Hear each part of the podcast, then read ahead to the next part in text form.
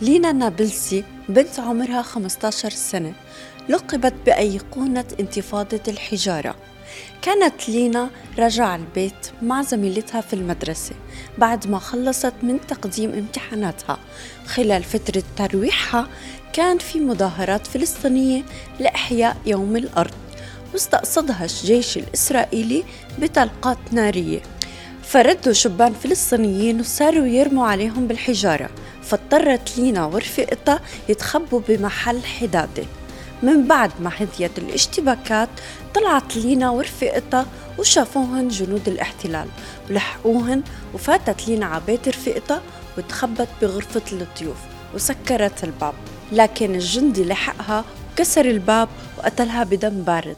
بعدها نقلوها على المستشفى حاول الجيش الإسرائيلي يخطف جثمان الشهيدة لينا لكن شباب فلسطينيين قدروا يحموا الجثمان ونقلوه على البيت وصار للينا جنازة بأعداد هائلة من الناس. حتى قالوا إنه مدينة نابلس خرجت عن بكرة أبيها وطلعت أغنية ثورية للأيقونة لينا اسمها يا نبض الضفة للفنان أحمد قعبور اللي ارتبطت بانتفاضة الحجارة من سنة 1987 حتى سنة 1993